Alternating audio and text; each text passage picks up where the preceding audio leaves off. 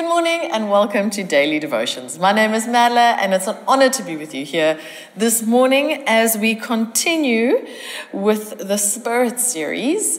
Um, but before we jump into this morning, I wanted to put out a little ex- disclaimer that uh, if you might have noticed I have a little bit of a bump on my forehead, please don't worry. Um, I'm not in pain.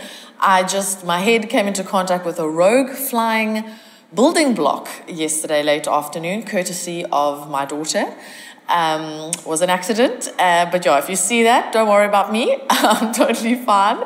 Um, just the, what happens when you play with um, a one year old and a four year old. Um, but we're going to carry on this morning with the Spirit series. I'm going to look at how the Spirit leads the church into truth. How the Spirit leads the church into truth.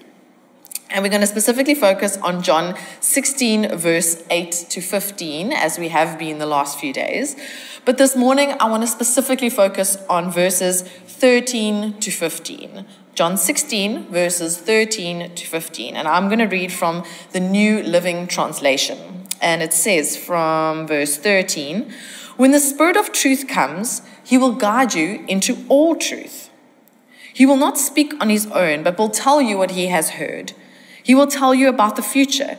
He will bring me glory by telling you whatever he receives from me. All that belongs to the Father is mine. This is why I said, The Spirit will tell you whatever he receives from me. So here, this is when Jesus is explaining that although he is departing and he's leaving earth and he's going to heaven, he will leave his spirit, his Holy Spirit here with us to dwell inside of us, the spirit of truth. Now, truth is an interesting thing. You know, there's that old saying, there's my truth, there's your truth, and there's the truth. Well, here we are focusing on the actual truth the Holy Spirit is the actual truth. Now, there's three things that we can learn about the truth by looking at these three verses. The first thing is that the Holy Spirit will guide us in all truth, it says. When the Spirit of when the Spirit of truth comes, he will guide you into all truth, says verse 13. That means that it's complete. There's nothing that's left out. There's not a bit of the truth or the beginning of the truth that it's open to interpretation. It's the truth and all the truth, meaning that it's complete. the second thing we learn about truth here is that it says, He will not speak on His own. And in verse 15 it says, The Spirit will tell you whatever He receives from me. He will not speak on his own, and he will only tell you what he receives from me. That shows us that the truth is the all the truth, it's complete. And secondly, that the truth that the Holy Spirit gives us and tells us is from God.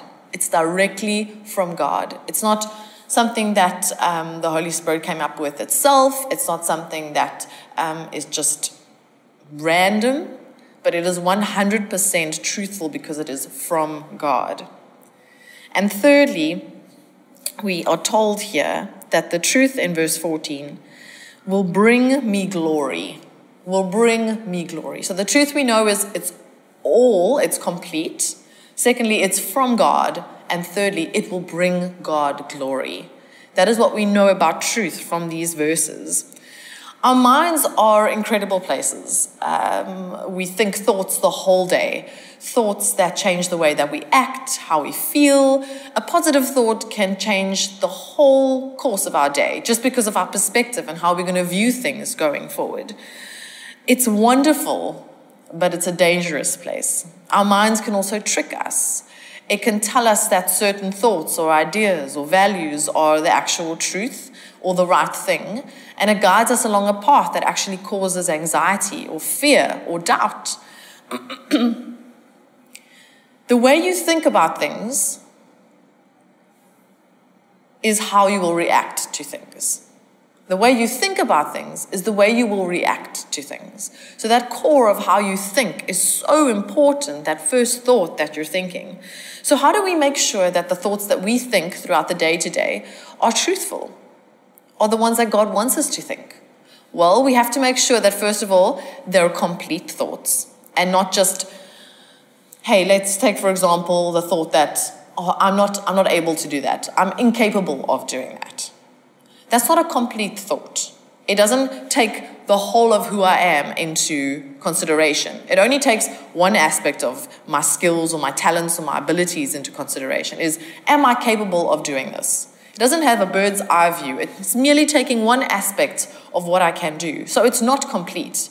We need to have a complete thought to make sure that our thought that we have is truthful. It needs to take into consideration all of us. Secondly, well, we need to make sure that the thought that we're having is from God. And how do we know that? How do we know if a thought that we're having is from God and that, that's what makes it truthful? By holding it up to Scripture, by holding it up to the truth of His Word. And so we can hold it up and go, Well, I'm feeling incapable of doing that. Is this from God? Well, Philippians 4, verse 13 tells me that we can do all things through Christ, which strengthens us. And so I'm not incapable of doing this if God is going to be my strength and my guide. And thirdly, how do we know if a thought that we're thinking is the truthful, real, godly thought? Well, does it bring God glory? Is me thinking I'm incapable of doing something and feeling doubtful and worried and fearful about it bringing God glory? No, I don't think it is. The thought that I might feel like I'm not quite up to scratch but I know that I'm going to study, or I'm going to apply myself, or I'm going to ask for help, or I'm going to ask for God's guidance, that I can build myself up and put myself in a position where I can do this and try this. That will bring God glory. So it's important for us to always hold up the thought that we're feeling to make sure that that is actually truthful, to make sure that it's complete, that it's from God, and that it will bring God glory. Then we know it's a good, positive, correct thought for us to have because we know that the way we think is the way we're going to react to things. So let's hold that, uh, hold those thoughts that we have today up to the light. Let's hold every thought that we have today up to God's truth and make sure that it is truthful so that it doesn't affect our behavior and our feelings negatively. Let's all pray as we end off this morning. Lord God, thank you that your Holy Spirit brings truth to our lives. Thank you that that truth is complete, that it's from you, and that it will bring you glory. Thank you, Lord God, that we are able to apply the same principles to our own thoughts that we have in our own lives, Lord God. I pray that we will evaluate our thoughts to know that if they're really positive, good things, as you say, all the good things, think upon such things, Lord God. And so, Lord Jesus, I pray that today we will. We will hold up our thoughts and make sure that they are positive and good and wholesome and building us up, Lord God. I pray against any anxiety or worries or concerns or fears and doubts, Lord God. 2 Timothy 1 verse 7 says, You have not given us a spirit of fear, but a spirit of a sound mind and, and self control and peace, Lord God. And so I pray that over us today. I thank you, Lord Jesus, for your Holy Spirit who dwells inside of us today, who is able to guide us in all things. Thank you, Lord Jesus. In your name we pray. Amen. Amen. Thank you so much for joining me this morning. Have a wonderful day further. Bye bye.